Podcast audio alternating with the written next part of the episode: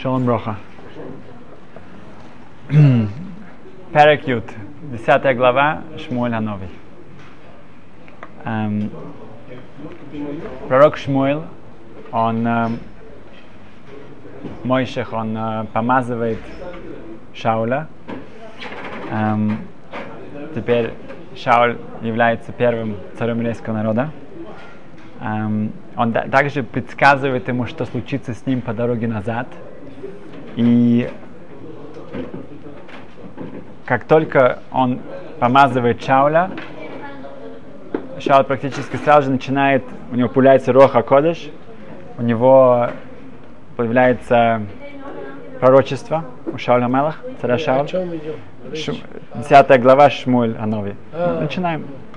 Да.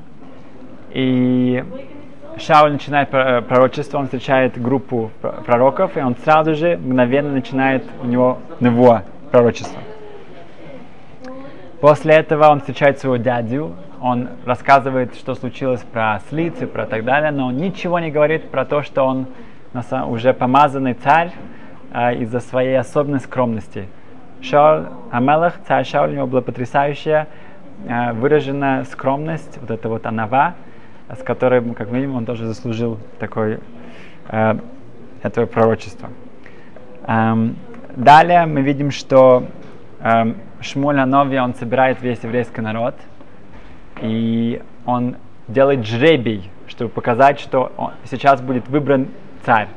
Этот жребий попадает на колено Беньямин, потом идет по семьям и так далее, и так далее, пока это не кончается на Шауль. Когда люди начинают искать Шауля, Шауля нету. Он на самом деле он ушел подальше, опять же, он хотел избежать вот этого такой как бы открытой популярности и так далее. А, в конечном итоге его находят, и он становится, э, ну, и видит, что он царь. Он не признается всем еврейским народом в этот момент. Многие э, не, не, пока, не дают ему чести.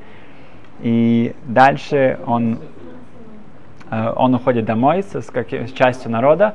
И сказано, что он прощает тем людям, которые не э, показали ему честь, он, он не обращает на это внимания. До, э, после, нет, по- это да, то, их тебе. Да, да, да, да. Окей, да, может быть, да, да. И тоже, да, Шауль до, до этого, э, сказано так, в очень интересное место в Нове, что когда люди видят, что Шауль начинает пророчество, то они говорят, что они, это становится выражением, что, что Шауль, человек, который до этого ничего не мог, а сейчас он начинает, он, он стал пророком, так, так это говорит про Шауля, что настолько он был скромным, настолько он скрывал свое, свое пра- эм, как быть как его большим праведником, сказано, что почему в этот момент э, не был, э, эм, э, был избран царь из колена Беньямин, почему не из, из колена Иуда? Почему царь Давид не стал сразу же царем? Одно, одно из объяснений, потому что Шауль был самым э, лучшим кандидатом. Не было, никто не мог сравниться с ним. Несмотря на это, люди были настолько э, в шоке, что он становится царем. Почему? Потому что он это скрывал до конца. Давид, царь Давид становится через два с половиной года. Имеется в виду, сейчас ему примерно 27 лет. Он будет царем, когда ему 30. Поэтому не так много времени прошло, но видно, что сейчас еще Давид не мог сравниться с Шаулем вообще настолько, что нужно было брать царя из, из колена Беньямин. Окей, сейчас мы, мы увидим насчет скромности больше. Рабшим Гамлил сказал... 27. Это, не такой маленький. Да. Э, Давид Амелах, он умирает, когда ему 70 лет, и он, он царит над, над Израилем 40 лет. А 70 лет, потому что когда Адам Аришин, первый человек, ему было показаны все поколения, то он увидел душу, душу Давида, и он отдал свои 70 лет, у него должно было быть 1000 лет, он дал свои 70 лет, чтобы они были у царя Давида. Адам это буквы, А это Алеф это Адам, Далет это Давид, и Мем это Машиах. В душе Адама Аришина были заложены эти три э, функции. А, Рабшимон Гамлиил сказал, Рабшимон Гамлиил, был, который был э, главой еврейского народа, он сказал, что я все время эм, эм, вырос среди хахамим, среди мудрецов. Но я ничего не нашел лучше, чем штика, чем молчать. Это эм, качество, которое э, Рабшем Гамлин сказал, что он не нашел ни, ничего- никаких лучших качеств, чем просто молчать. Рабшимон бен Гамлил. Да, сам носи, да, да, совершенно верно. Легуф аль штика, да. да. Легуф, а. Он Он, дальше продолжает, что мы видим, что Рахель, она, у нее было вот это вот меда штика, молчание. Да? А она видела, как постоянно Яков посылает ей подарки, и Лаван берет эти подарки и дает Ле. И она ничего не говорила. Она молчала. Это было годами, годами. Потом, когда была хатуна, была, была, была сама хупа, что вместо того, чтобы она, ее повели к хупе, чтобы жениться, быть первой э, женой, да, выйти замуж за Якова, э, она видит, как Лео ведут. И у нее э, в, как награда этой штика, это медаль штика, это молчание и терпение, она э, заслужила того, что от нее эм, вышел Беньямин, да, это ее, ее второй сын. Э, Беньямин в его эм, э, хелик, в его, эм, на его земле был построен храм. От Беньямина, которого тоже была медаль штика, он знал, что Йосиф был продан в рабство, но он не, не сказал Ицхаку, своему отцу, э, Якову, извиняюсь, своему отцу, э, потому что было запрещено говорить Якову, другие э, братья запретили кому-то это открывать. Поэтому он, он заслуживает того, что от него будет Шауль. Шауль это, это, это от него. От Ша- своим эм, скромностью он заслужил того, что от него приходит Эстер, и Эстер тоже выделяется этой штика. Она не сказала Хашверишу, откуда она. Он допытывался с нее, он готов, я дал все. Только чтобы она сказала, из какой она семьи, из какого она, из какой она э, страны, из какого она народа, она это не говорит. Потому что Мордыха сказала не говорить. И поэтому видим, что вот эта вот штика, она спасла еврейский народ. Эм, дальше мы учим, что, что вот эта скромность, мы видим, что в еврейском народе самые великие люди, у них была самая великая скромность. Так сказано, что в Торе сказано, что мой Шарабейн, самый великий пророк, который когда-либо был, когда-либо будет, он отличался не мудростью, не каким-то интеллектом, а именно скромностью. Анах Николь Адам, он был самым скромным человеком, потому что скромность имеется в виду, что человек делает себя как кли, как сосуд. И если этот сосуд, он считает, что он наполнен, то туда не поместится больше ничего. Но если он делает себя как пустым, тогда туда очень-очень много может войти. И чем больше эта, эта скромность, тем больше Ашем может дает ему брахи, дает ему благословения и мудрости и так далее. Ам, но, как мы видим, что э, есть был такой известный раввин, например, Рабшага Файвел Менделович. Он был э, основателем Ешивы Тора Вадат, Тора Вадас в Америке. Эм, когда он приехал в Америку, в Америку он, у него была смеха, ну, он был ра- раввином известным в Европе, он что жил, и он все время, он никогда, когда его э, звали Раф Менделович, он не, не отзывался. Когда говорили мистер Менделович, тогда он отзывался. Когда Понович Раф приехал в Америку, ему сказали, что, он сказал, что это не мистер Менделович, это нистер, не стар, он, он скрытый, это скры, как скрытый царь. А, к- Он никогда не сидел на главном столе, он никогда, э, а, когда открыва, открывалась новая ешива, то обычно никто не хотел делать новую ешиву. Все хотели послать к нему. Он брал карту, карту Нью-Йорка, он проводил линию и сказал, что вот те места, те улицы, которые ближе к новой ешиве, оттуда мы не берем мальчиков. Пусть они посылают в ту ешиву. Он, он хотел, он брал самых своих лучших ребят, посылал в те места, где открывали новые ешивы. Он, потому что он хотел, это не его ешива, а это, это Ашем ешива. Он хочет, чтобы было много ешивот. И он именно добился этого. Ам, Значит, мы видим, что э, Мойше Файнштейн, он как, как, как его тезка, да, Мойше Рабейн, Мойше Файнштейн делался пот- потрясающей э, скромностью. Э, до того доходило, что женщины, они, э, одна старая женщина, она приходила к нему все время, и он переводил ей письма из России. У него были какие-то родственники в России, он переводил с ней. И когда, как мы узнали об этом, что на похоронах она очень плакала. Кто спросил, что случилось, она говорит, кто мне будет переводить мои пис- письма. Я Она приходила к нему, у нее не было проблем. Он, Люди, да, он же раввином был в Любану. Был. Он, э, друг- женщины, другие дети, они приходили, спрашивали, когда шаббат начинается. Как бы, они, как бы он, Годель Гадор, ну, главный раввин не только в Америке, а может быть всего, ну, как бы мира в тот момент, главный галахический э, авторитет, он был доступен для каждого человека, что как бы очень резко отличается от, от, э, секулярного мира, там, где если человек занимает какой-то ну, важный пост или важный какой-то, тогда он отделяется от, от, от людей. У нас это наоборот. А с другой стороны, Гемора говорит что-то очень э, э, страшная вещь насчет Шауля. Говорит, что почему Шаул был наказан, он потерял свое царство? Потому что он, он махал, он простил свой ковод, свою честь. Царь, он отличается от других людей. У царя сказано «Сум тасим алахамелах» ты должен поставить на себя царя, ты должен его уважать и бояться его. Царь не может простить свой ковод, свою честь. Равин может простить свою честь. Э, родители могут простить свою честь. Царь нет. Почему? Потому что царь это не его честь. Это он как в каком-то смысле э, презентирует Ашема на это. У него есть четкие правила, как он себя должен держаться. Он носит свою Тору постоянно с собой. Он, он даже, скажем, он, он стрижет свои волосы каждый день. У него есть целый ряд законов, и он, он, он, он репрезентирует тут Ашема. Поэтому и люди, это моя честь, я могу, я могу я, э, я простить ее, но царю нет. Сказано, что почему Шауль, эта скромность, она зашла слишком далеко. И, к сожалению, поэтому он был наказан тем, что он потерял свое царство. Эм, мы видим, что, что за, за свою слишком скромность, скромность, да, потому что он, та, когда его, э, он, он, люди не, не давали ему особого уважения, он, он, он не наказывал их, он, ему это было все равно. И это было нельзя, потому что царь должен показать, что у него есть авто, э, абсолютный авторитет. И тут было нельзя. Мы рассказывали эту одну историю, я расскажу еще раз с добавлением, немножко более понять.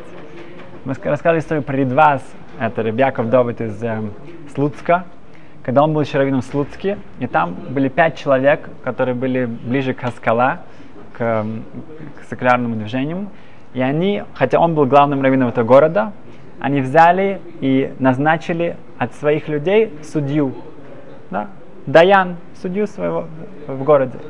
Это было очень э, резко и как бы наглый шаг, полностью не согласовывая это с раввином. Кроме того, что этот сам судья был назначен с тем как бы, планом, что они смогут с ним договориться всегда, он будет на их стороне. И когда услышал об этом город, это был большой, как бы, ну, не знаю, что делать. В шаббат в Деслуцкого Ридвас был окружен вместе с Рабиса Залман Мелцер, который ра- позже был один из главных раввинов нашего поколения, он был Рошивой, э, Эйцхайм, и э, сидел вместе с Рапшолом Айшишек. Рапшолом это был один из главных учеников эм, Хавацхайма. И в синагоге они сидели, и когда Ридвас об этом узнал, синагога была полна людей, он встал, он подошел к Биме, стучал и сказал, что эм, если бы я был бы сапожником, то кто-то бы начинал бы со мной выяснять отношения, кто-то бы начинал, ну как бы я кому-то мешал бы, нет.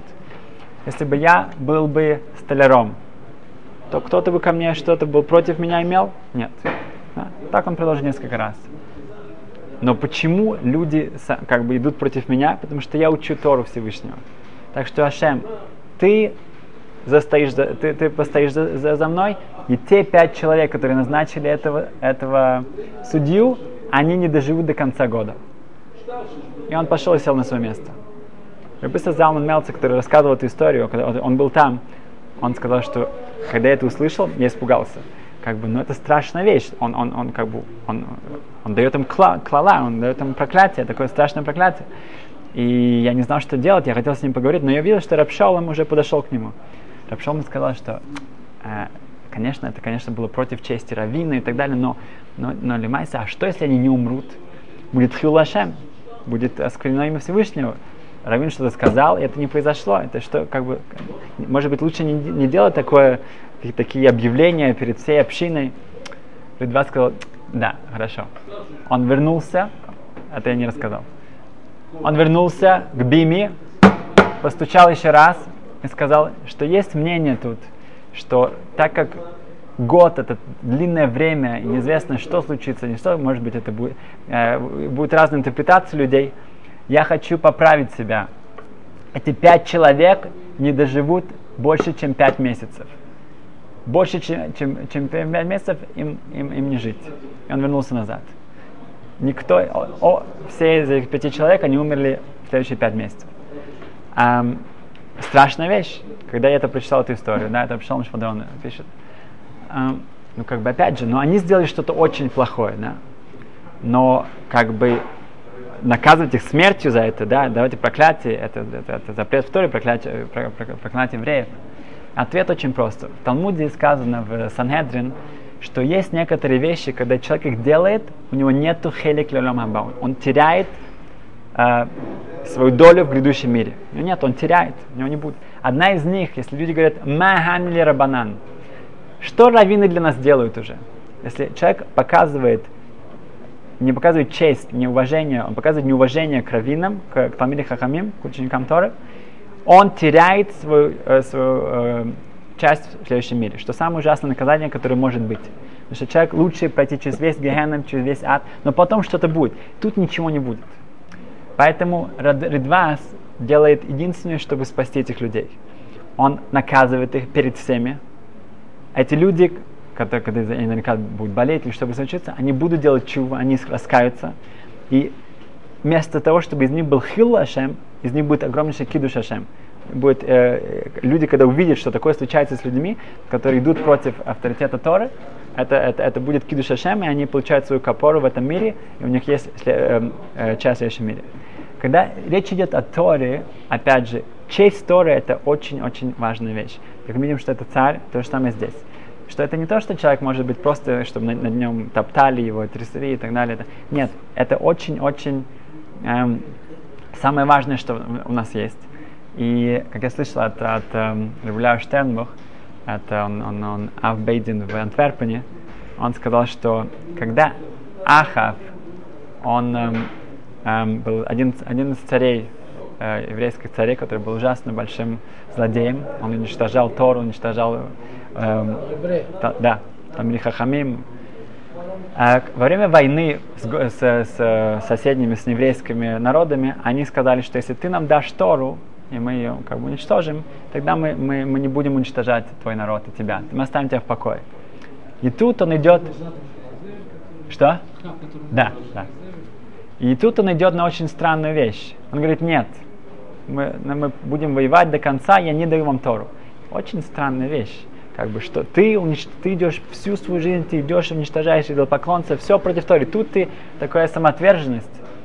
Ответ, когда он сказал очень, очень он сказал, что Ахав понимал, что нету Торы, нет еврейского народа, а он царь еврейского народа. Хотя он полностью уничтожает все, что есть, связанное с, с, с, с Сангедрином и так далее. Но он понимает, что он не будет, не будет Торы, не будет еврейского народа. Это то, что э, в Израиле ну, не все понимают, но даже этот, один из самых больших злодеев еврейского народа, он понимал, что не будет Торы, не будет еврейского народа. Эм, похожее мы видим с Раби Квейгер. Э, когда Раби Квейгер эм, э, был один большой диспут. Была одна семья, у которой был монополь на эм, Талмуд, чтобы печатать Талмуд. Эм, и у этой семьи в этот в данный момент у них не было этого шанса, не было возможности печатать больше копий, и поэтому в, Виль, в Вильнюсе семья Рэм, одна, одна, большая семья, печатный дом, они сказали, что они бы хотели продолжить печать. И те не хотели продавать им эти, эти права, и так это длилось долгое время. В этот момент уже, ну, в те времена нужны были книги, нужно, чтобы, чтобы люди учились. И был задан вопрос Раби Кивейгер. Раби Кивейгер решил, что э, нельзя э, задерживать печатать Талмуд. Это как бы люди не могут учиться из-за этого, поэтому они могут читать, э, печатать даже без э, разрешения той семьи. Э, это, Талмуд это, это что-то, что, что нет, нет, нету какого-то монополия на всю жизнь. Поэтому если ты печатаешь хорошо, если нет, ты не можешь забрать это у других. А та семья очень обиделась, и они начали распространять э, э, ложь о, Раби Кивейгере. Они сказали, что он уже очень стар, он уже наверняка вообще ну, не в своем уме, и наверняка его, его дети уже пишут за него ответы и так далее, и так далее. И Раби Кивейгер сказал, э, Раби Кивейгер, который тоже был известен своей потрясающей скромностью, он сказал здесь, что я не прощаю за это. Тут как бы эм, они будут наказаны, потому что это не моя честь. Моя честь мне совершенно все равно. Это честь Торы. Если они говорят, что это Тора, что это не я пишу, это и так далее, и так далее, это честь Торы, тут нету мехилы, нету прощения. Э, в следующем э, э, месяце в, их печатном доме был, нашли, как, ну, как один из рабочих неевреев повесился, обвинили братьев, там были два брата, которые заведовали этим печатным домом, обвинили их, и их приговорили к, кар, к послали в Сибирь. До того, как послали в Сибирь, там было специальное такое, как, как э, наказание. Строили две ряда солдат с палками, и нужно было пробежать между ними, и они, они в это время колотили этого человека. И один из братьев бежал, у него упала кипа, он вернулся, они его убили, ну, забили до смерти, а другой пробежал, и он, он всю свою жизнь потом ходил из города в город и рассказывал об этой истории, что он получил свое наказание в этом мире, чтобы, эм, ну, как бы, чтобы искупить свою вину. Это примерно 250 лет назад. Они какой-то злото, какой-то злот, злотович, я должен посмотреть. А, как? Злочев. Злочев, может быть, злочев.